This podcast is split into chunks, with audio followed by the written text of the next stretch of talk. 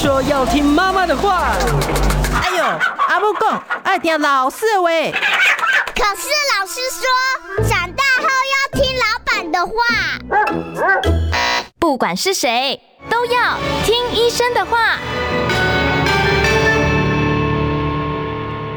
大家好，欢迎收听今天的《听医生的话》，我是节目主持人李雅媛哦。坐在我身边，我都不用介绍了，大家应该非常熟悉哦。肝基会的执行长，台大加医部的主治医师，也是好心肝诊所消脂保肝门诊的主治医师年小金年医师。Hello，大家好。哎，今天我找年医师来，其实我是未雨绸缪，看得非常长远的啊。啊，对，因为我们现在开始狂欢了，不是吗？呃，对，已经一路要真的觉得到过年了吗？很有那个过年的 feel 了，开始出现了，哦所以。我今天就要跟大家谈一谈，就是呃，即将要来临的过年这一回事，我们的体重是不是要预做一些安排，储存一些空间，来让它长胖？好，呃，今天来讲是稍微有一点点慢了点，因为呢，我们已经过。跨年那个门槛已经有胖过一小波了，那跨年才两天也能胖啊？然后往前推是 Christmas 哦，对对，所以呢，其实我们预做这个就是跨年过年的准备，我们会酝酿大概是一两个月，可以呃一点点给自己的扣打。哦，对，往前做，就是你先把那个你可以长胖的空间给存下来。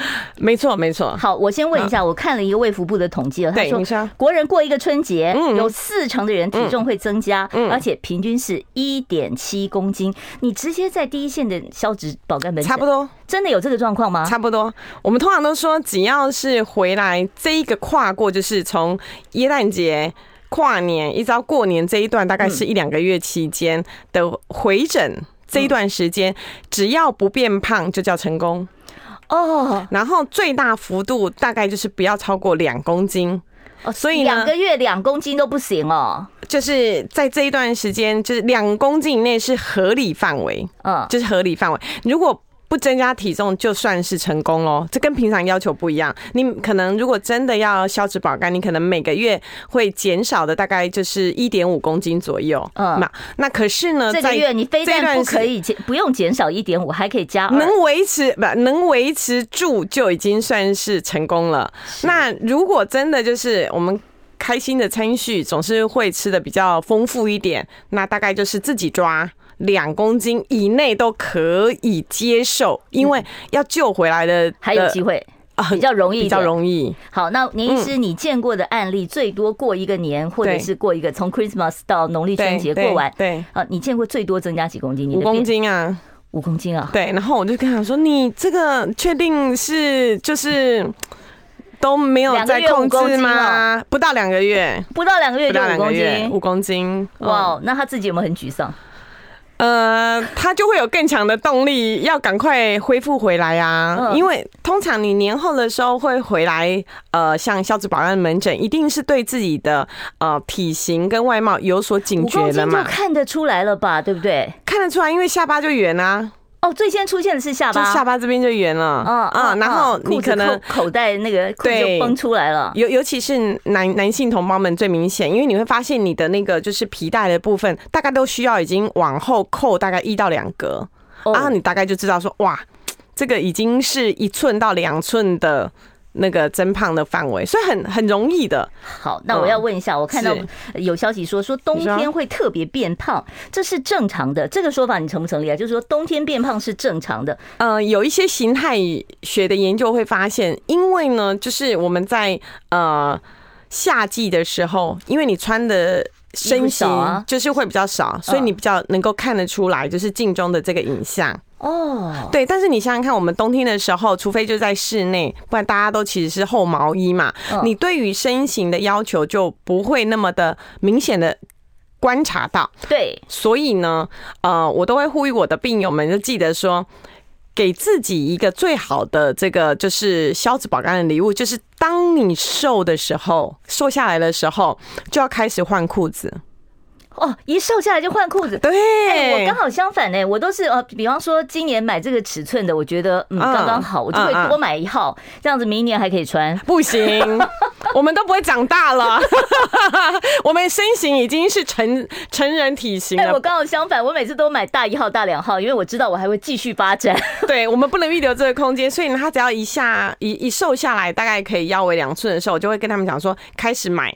就是置装靠，就是这个是一个犒赏自己的一个很好的方式，你才会有办法去掌控说，哎，原来我就是穿这小一号更好看。那照理说，我应该把我二十岁时候穿的裤子留下来，自以资警惕挂在挂在房挂挂在房间里面供着，就是说我的目标就是这样，我的目标是这样。然后，但是这个有越来越远，这个有有一点为难，所以我们都会发现说，哎。越越越能够掌控，就是当你瘦下来的时候，就马上换一号，马上换一号。嗯、所以冬天变胖的确是如此嘛，嗯、对不对？因为吃的东西比较多。哦、老实说，哦，那是因为是动物本能吗？我需要更多热量吗？呃，其实没有到这么夸张，因为我们现在的温差已经没有像以前那样子那么大。今年冬天基本上不怎么冷哎、欸，所以是因为就是一一旦变的时候，你可能就会呃。火锅的食物类就会增加，嗯，那我们吃大火锅的时候，就要特别提醒大家，就是火锅的时候呢，吃也是有艺术的。吃火锅我就这很好奇，因为我很喜欢吃火锅，可是火锅的汤好好喝，越煮越浓，我可以喝吗？嗯没有尿酸的问题的人，还有没有很明显高血压的人，汤还还可以接受，因为其实那个汤就很多高嘌呤的的的成分在里面，所以其实很多人痛风发作都是因为喝了那个汤，就是一起吃火锅，然后喝了汤之后，然后就说，哎，奇怪，我怎么开始关节痛了？然后就发发现，哎，马上为什么叫痛风？就是它来的时候就像一阵风一样，而且是好痛，很快，对。那要消除的时候又非常的慢，所以呢，在呃吃火锅的时候，其实是有配博的。怎么配博？赶快敲！对，赶快敲，赶快敲，赶快敲！第一个呢，就是我们呃汤滚了之后，嗯，请记得就是要逆向操作，先涮蔬菜类。哎，大家都是先涮肉哎，其实应该是先算蔬菜类，蔬菜先进去。啊，先吃过一轮，嗯，然后对，那那个时候其实汤底的部分其实都是还是轻轻的，没有清清的，不需要捞渣的那种。对对，就是高高嘌呤的部分还没那么严重，然后再来呢，我们可能就是以新鲜的食材为主，那可能才开始。呃，上一些就是海鲜类啊，肉类哦，海鲜肉类，那当然可以中间取代这个所谓的呃蛋白质的部分，嗯，我们就会建议像是豆腐类的。哦。啊，就是豆腐，我吃豆腐会不会吃到饱啊？啊，会啊！你看日本不是有很有很有名的豆腐锅，他们是把它当成主食。哦，啊，像那个豆腐锅，它其实会有饱足感，而且它也有比较高的这个蛋白质。那所以，呃，蔬菜涮完，其实豆腐是可以加的。可是肾脏不好的人不能吃，是不是？要看状况。如果肾脏很不好，你你连那个汤底当然也也不行，对，因为会影响到。那呃，接下来呢，我们涮肉的时候，当然就选择就是油脂比较油花比较少的。哦，选择啦，对，就是比例上，你说完全都没有，那可能自己吃的就不是在吃火锅了嘛。对，那所以呢，就是比例上你可以调配一下啊。本来可能就是呃呃，全部的都是呃油脂比较多，那你可以选择一半就好啦。嗯嗯，就是穿插的，其实这个口感是会比较好的。那最重要的其实还是前面那一段的蔬菜类，先把你的胃垫起来了。对，那纤维素也比较高，嗯，那这样子对于饱足感啊，或者是这个大家餐叙的时间，其实也会比较长拉长嘛，嗯，对，那你不断的都有这个新鲜的这个蔬菜类，然后加进去的时候，它也不会一直让这个火锅里面一直充满着就肉泡。火锅里面都会吃什么蛋饺啊、燕饺啊，嗯嗯，这些火锅料可以放吗？什么时间放？哎、欸，这个这个叫开心的食物，嗯，对。那呃，火锅类其实它它因为它的含盐的量比较高一点点，对。那所以它的这个呃选材的部分，当然没有像。我们所谓的原型食物的那么的天然，我们还是强调就是说，哎，可以的话，我们当然是原型食物。但是我们都知道嘛，这个这个呃，开心的食物还是要穿插，就是那一些饺子丸子，其实还是很很美味的。你可以调整那个比例。对，那毕竟呃，我们大家一起围炉啦，或者是过年呐，或者是呃庆祝什么，其实有一个暖暖的这一个火锅，在呃冬天的时候是一种非常好的这个享。享受啊，对，但是要千万记得，因为这样子呢，就会莫名的增一直吃进去太多的热量，所以呢，还另外一个方法就是，请记得我们可以准备一点，就是没有呃糖分的气泡水哦。气泡水会比一般的白水更胀肚子，对不对？啊，对。第一个是有这个效果，第二个是你当喝了之后，你常常刷那个味蕾的那个呃感觉，会有一点像是被重置。对，你不会越吃越重，越吃越重。大家一定要有这个概念，对不对？难怪我每次越越吃，然后觉得嗯，好像也没有之前吃那么咸了。加沙茶酱，对对对对对对，沾嘛。对，那大家可以可以喝一下。那尤其是加冰块的，它其实效果会更明显。加冰块还会更明显啊，对，会让你更有饱足感呢。呃，会有这个就是呃味蕾被重置的感觉，就有一点像是我们去刷牙，但是没有人会吃火锅吃到一半去刷牙这件事情啊。喝气泡水。对，那你你可以把这个就是不会一下子吃进去那么多，口感那么重，因为那口感就是大家知道嘛，越叠越重，越叠越重，而且不自觉。嗯，那那我现在把那个刚才您是讲的先顺一下顺序，第一个吃蔬菜，对，先煮蔬菜，然后呢再煮一些豆腐类，豆腐类，对，哦，豆腐类是排第二。嗯哦，然后才是肉类，就是圆形的肉类，肉片、牛肉片、猪肉片这样子。然后最后是气泡水，要多喝一点。对，好，中中间其实就可以穿插，不一定要到那个就是吃完之后才喝。其实通常就是我们在吃火锅前，在涮这个就是青菜类的时候，其实你就可以喝，它会有夹层的这个。新年快乐，然后就喝一杯气泡水啊！对对对对，那无糖的，啊，有没有口味没关系。酒会不会发胖？但是有时候吃火锅的时候，大家喝杯小酒这样。酒当然就是成人的快乐饮嘛，对。那里面有酒精又有糖分，当然就是一种胖的来源嘛。但是就是过年期间你要有快乐的食物，我们接下来就要讲。这些东西都是我们快乐的来源，我们不能完全把它阻断掉，因为呢，人的脑中还是必须要散发出快乐的荷尔蒙，你才会快乐的生活，那也才不会变胖。所以这个时候呢，我们会建议大家就是开始有这一个呃快乐食物增多，宵夜这样的运动就要增加。好，换句话说呢，你不要说吃完晚饭就坐在牌桌上开始打牌了。你吃完晚饭以后，你要站着开始最后一次追那个 追那个呃年我们可以来走来走去的时候的那个特色车追远一点这样子。好，我们待会儿呢再回来继续来跟这个年小金医师讨论。我关心国事、家事、天下事，但更关心健康事。我是赵少康，推荐每天中午十二点在中广流行网、新闻网联播的《听医生的话》。我们邀请到的都是国内数一数二的医疗权威，给你一个小时满满的医疗资讯，让你健康一把抓。除了收听以外，还要到 YouTube 频道上订阅 I Care 爱健康，按赞、订阅、开启小铃铛，爱健康三支箭，一件不能少。我今天为大家邀请到的呢是台大医院加医部的主治医师，也是好心肝诊所消脂保肝的主治医师哦，同时是肝基会的执行长。今天有关加医科的问题，还有呃这个消脂保肝、消脂保肝的相关问题哦，待会儿都可以在三十八分开放 call in 让大家打电话来哦。好，刚才我们讨论到那个火锅怎么吃哦，接下来我就有一个事情很好奇，哦我说暴饮暴食，我去吃个 all you can eat 啊，然后大吃大喝了一顿哦。是这个吃进去的东西会全部幻化成脂肪吗？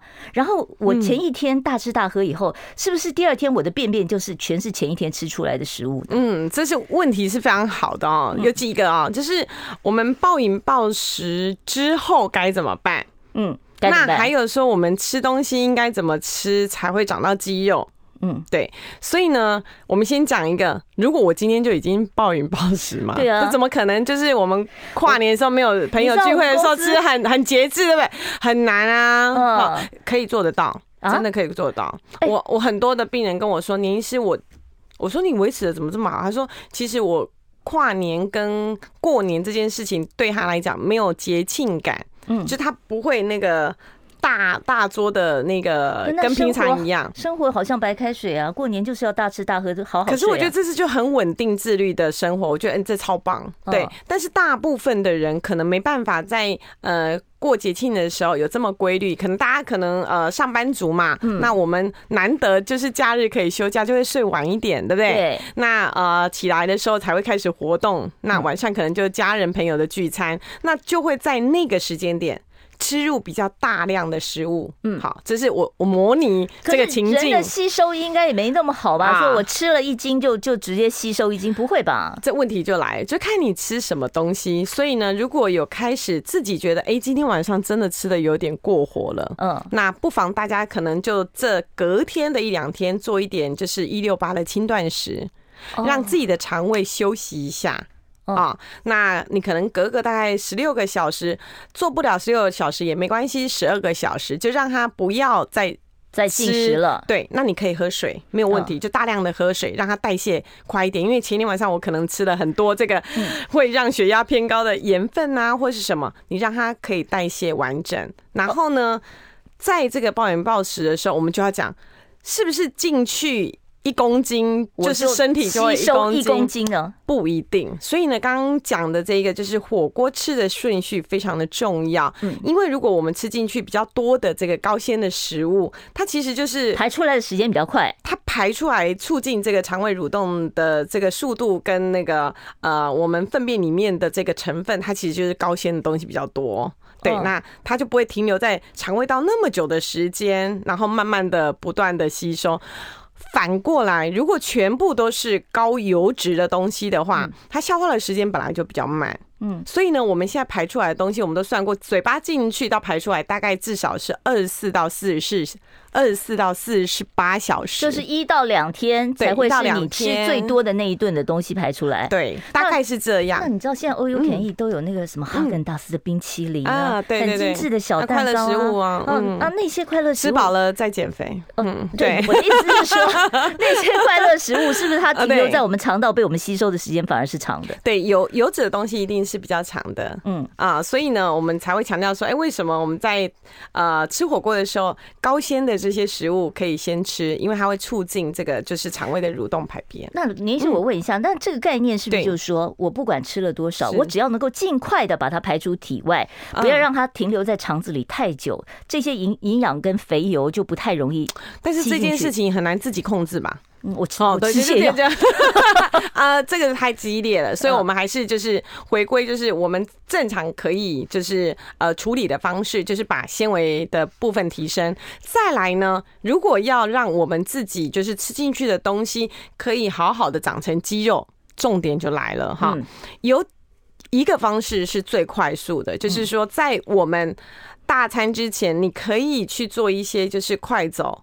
或者是走路运动的动作，你就说，比方说劳动也可以哦。六点要吃年夜饭，我四点就先去公园走三圈，然后半小时内，其实吃的东西比较容易，蛋白质的东西比较容易转成是肌肉。嗯，好，就是半半小时内。那但是呢，如果针对就是胃食道逆流的病人来讲的话，那我们在吃完火锅的时候，就千万不要马上躺下来了哦，因为再冲上来。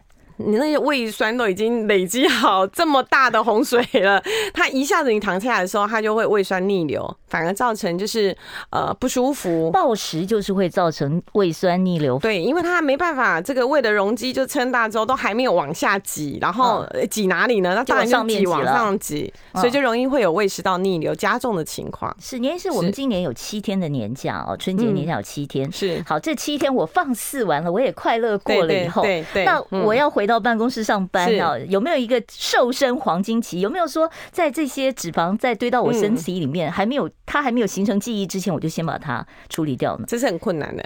但是没有黄金期这个事吗？没有没有没有，人家中风都都有黄金期可以复健，但吃东西就没有。我们肠胃大那么长，你想几公尺长啊，所以没有所谓瘦身黄金期哈。啊，呃，有有一类的，我们发现就是啊，产妇哦，产妇啊。对，我们会呃建议就是产妇在呃黄金的，就是产后大概半年左右，其实是最好要把自己的体重开始就是努力的回归，因为我们喂母奶是需要吃比较多的这个呃营养的成分，会吃比较高热量的东西。那这些东西，因为我们喂喂母奶的时候，会让 baby 更健康的长大，然后呢，它里面有比较多的这些对身体有益的这一些呃免疫的一些呃。等于是成分在母奶里面嘛。那所以呢，在半年的时候，我们通常喂喂母奶至少都半年嘛。嗯，这段时间吃的东西一定相对来讲会比较多，比较丰盛。可是吃，但是要挑喂母奶是不是妈妈不容易胖啊？呃，因为它要消耗体力啊。对，那要转换，所以我们会建议就是蛋白质的成分是增加的。嗯，对。那呃，对 baby 也好，但是呢，不能够放任，就是。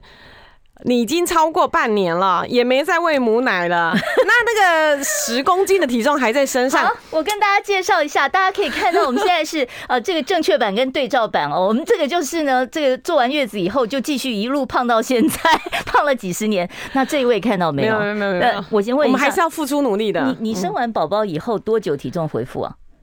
其实一直都会有大概三四公斤，但是呢，跟没生以前的那个体重相比，对，但是呢，再有一波，你知道吗？就是医师也是会被病人集合的啊。我常讲说啊，我的病人都会稽核年医师说，哎，年医师，嗯，最近好像有一点丰满哦。那我们说，嗯，好，知道了，有羞耻心，哈，赶快努力的控制体重。好，所以大家看一下啊，这个是正确版对照版啊，就知道产后减肥那半年内有多重要。好，我们稍微休息一下，待会儿呢。继续回到听医生的话节目现场。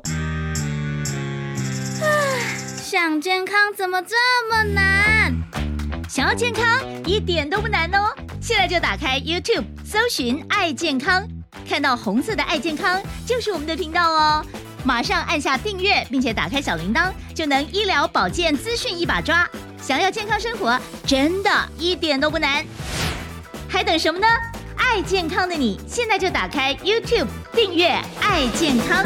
不要忘了订阅我们的 I Care 爱健康，我们的 YouTube 频道很需要你的支持。放心，完全免费，不会每一季跟你收钱的，没这回事啊！啊，我们是正派经营，然后呢，绝对都是邀请到的是非常权威的好医师。像我们今天邀请到的呢，就是台大医院加医部的主治医师，也是好心肝诊所消脂保肝门诊的呃这个专科医师哦。呃，今天我们谈的话题是呢。马上就要迎来龙年了，我们是不是在体重上面要做变成小龙女？呃，小龙女吗？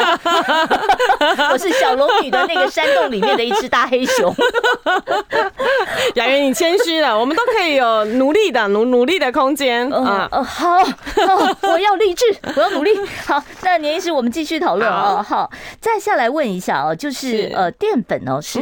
很多人都把它视为罪恶。我今天早上跟我二姐讲说：“哎，二姐要不要吃个馒头？”就我姐就说：“淀粉罪恶，所以把我骂了一顿哦。这个淀粉可以不吃吗？完全不吃不是很容易饿吗？啊，我们常讲说哈，这东西呢，千万不能够对自己的身体有一天就突然间说：哇，我已经松懈了一整年、好几十年的体重，然后突然有一天说：嗯，我听了今天那个雅媛跟林医师的节目之后，我。”开始就抓，嗯，开始激烈的 减重，我我觉得这这是一个很可怕的事情啊！为什么呢？因为会对自己的每个细胞都带来灾难，因为呢，他们。一下突然要承受这么大的这个，就是就完全不吃淀粉是不 OK 的，就是你你会完全的就是没办法持久，就是你没办法持久。所以呢，我们说第一步的那个消脂保肝步骤就是糖分淀粉类的食物减半，哦，你就成功了第对，你就成功了第一步。嗯，当你觉得减半这些食物对你日常生活来讲已经是无感，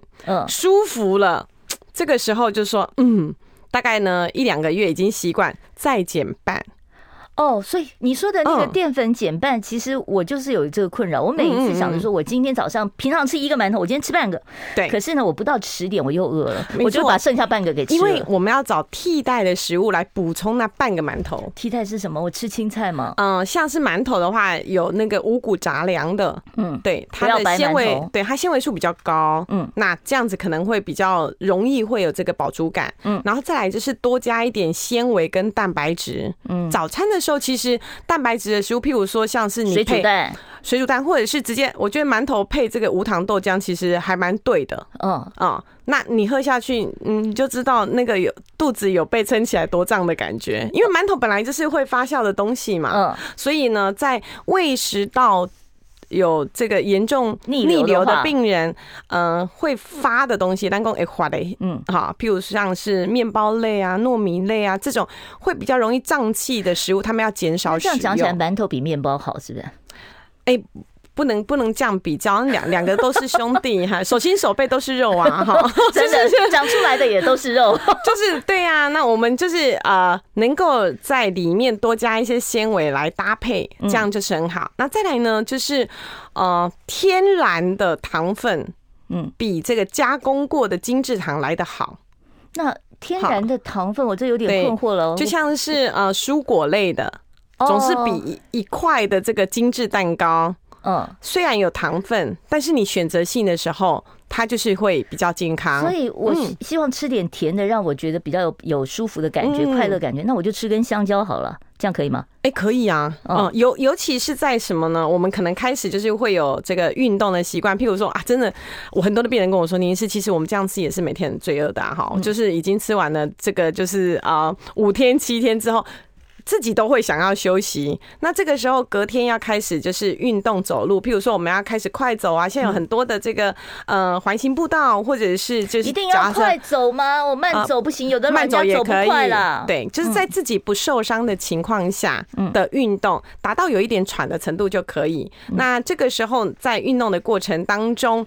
在之前，你可能可以补充个，譬如说半根香蕉，补充一下体力，因为这个时候你就会消耗比较多的这个体力，让你可以维持比较久一点。所以我们常看到这个马拉松赛事的这个就是四十二 K 啊，全马、半马的时候，他们其实中间的配给站都会有一些就是运动饮料，补充一下体力，或者是香蕉。对，有一些还会有一些巧克力棒，因为它可以瞬间产生这个就是我们运动所需要的能量，它比较容易转换去消耗。嗯，好，其实讲到这个巧克力棒，我就想问一个问题，就是有很多老人家很瘦啊，然后他就会有肌少症。对，我们常都在讲教你怎么减重，没有教怎么增胖啊，这很重要。那那那些太有肌少症太瘦的老人家怎么办？要多吃啊，吃什么？我可以吃高热量巧克力，或者是呃猪油的这个小酥饼这种吗？这个就来了，我们到底要吃什么才会让我们的肌肉长得好？就是我们刚刚讲说啊，运动完的三十分钟内吃。高蛋白的新鲜食物，这个很重要。嗯，因为呢，大家都对于这个呃蛋白质的需求量的认知稍微偏低了一点哈。为什么？都以为那个量一餐如果要吃足够，嗯，就是大概十四十五克的蛋白质的话，你猜大概要几个蛋白？只吃蛋白吗？不吃蛋黄吗？对对，蛋白就好了。我们讲蛋白就好了。蛋白两个，两个对不对？哈。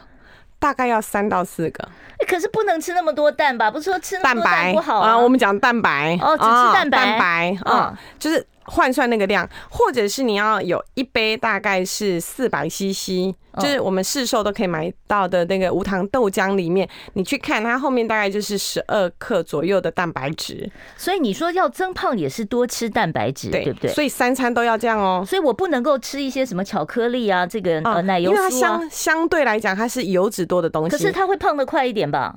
那那胖到肥肉没有用啊，我们要的是肌肉哦，所以呢，要吃对食物是很重要的。那这些东西其实都随手可得，譬如说你转换成鸡胸肉，或者是转换成呃豆腐，或者是转换成这个就是没有加工过的这个坚果，对，那这些里面其实都含有某程度的这个不同比例的蛋白质。那由这一些新鲜的蛋白质来源的话，会更能。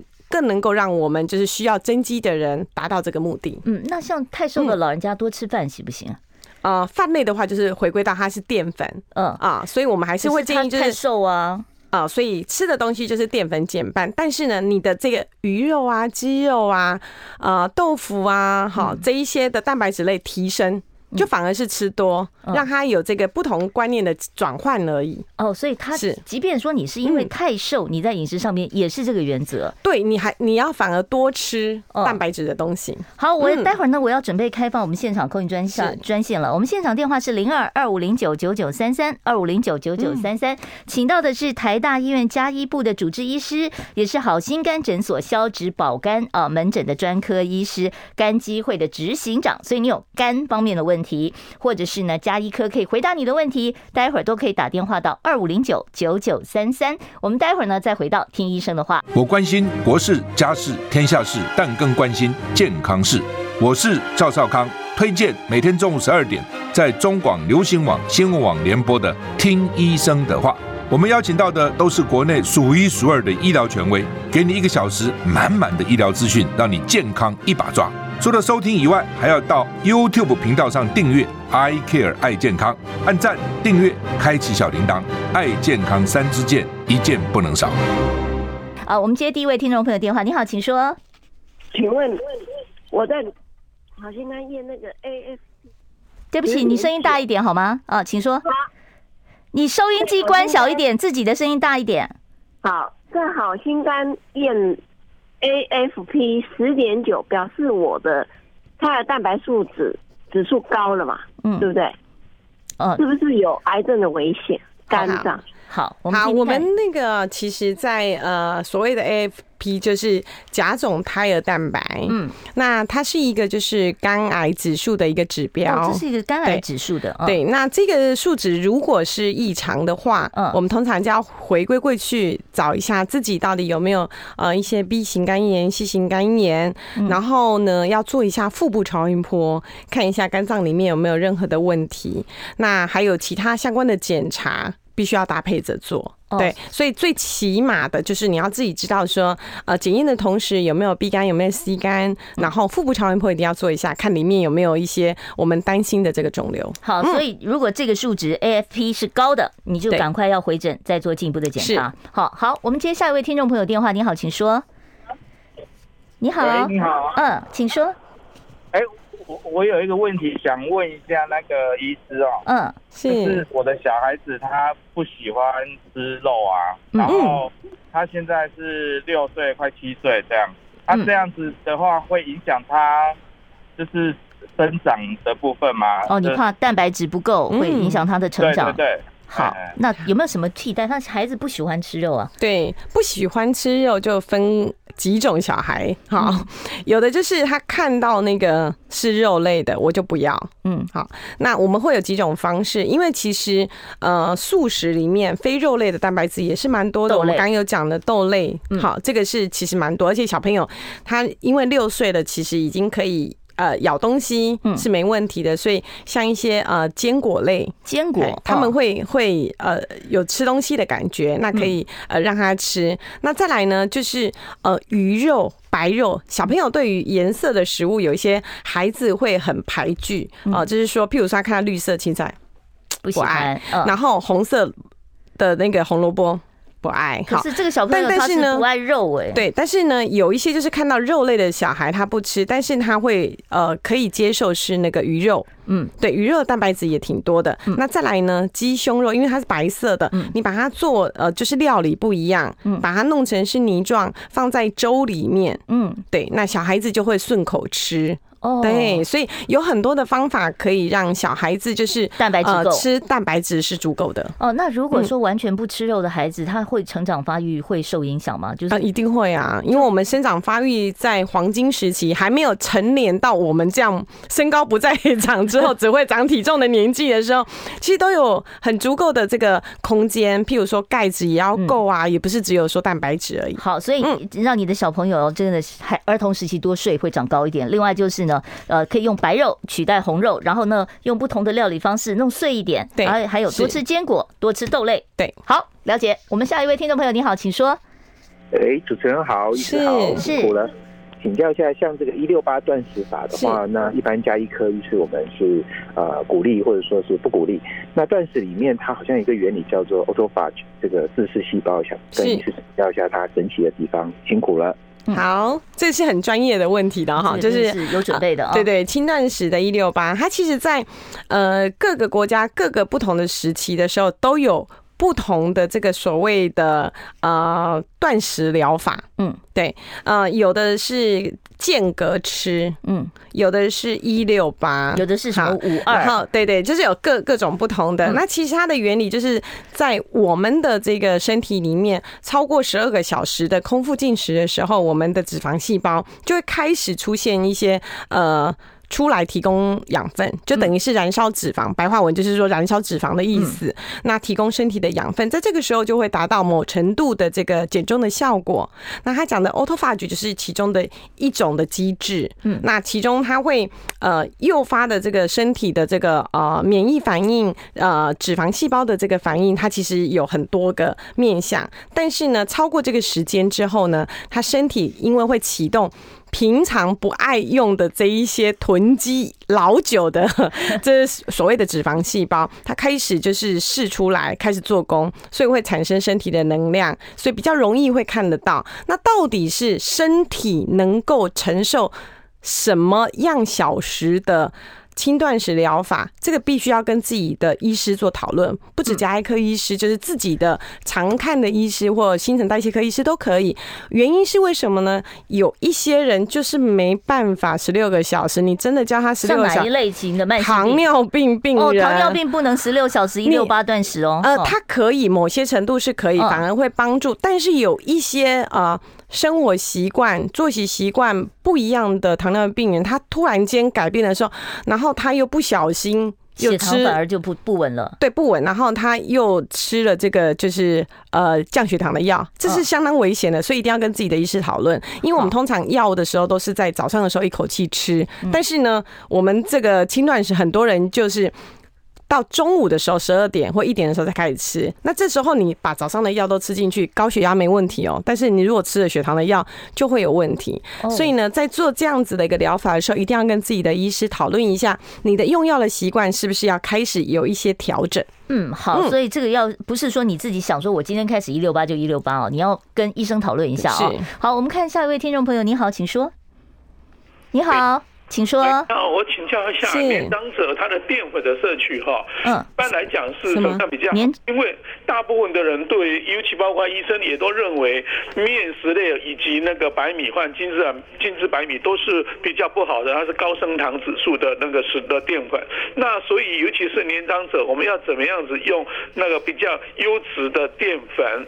呃，是比较妥当的，谢谢。好，我我我听清楚年，年年长者，年长者，年长者，对，银发族，嗯，对，呃，在这个呃淀粉的里面，当然就是有分，我们刚刚讲的，就是呃圆形的糖类，可能就来自于就是蔬果类。嗯，好，地瓜那种。啊，根茎类，对，我们刚刚就在讲，譬如说地瓜或者是这个芋头类的，嗯，那这个就是圆形食物类，它的这一个就是里面含的纤维的数值一定比精制糖来的高很多，嗯，所以相对来讲，我们要选择的时候，譬如说，呃，我们年长者，呃。能够吃的这个呃饭类的话，我们可以选用就是加入像糙米呀，哦，糙米，或者是藜麦呀，哦，红藜麦很很红啊，现在对，就是像这一类的这个食物，增加在白米饭里面煮，那它的那个纤维的酵素会比精致的这个米饭的淀粉来的就是好很多。哦，那我也可以煮个这个放放一点什么地瓜啊、南瓜进去嘛，哈。哦，地瓜就是对，就是天然的这一个淀粉来源。好，他们在闪我了，告诉我时间快到了。好，今天因为时间的关系呢，我只能跟年小金年医师呢聊到这里了。呃，非常谢谢台大家医部的年小金年医师，谢谢年医师，谢谢大家，新年快乐！不要忘了明天准时收听。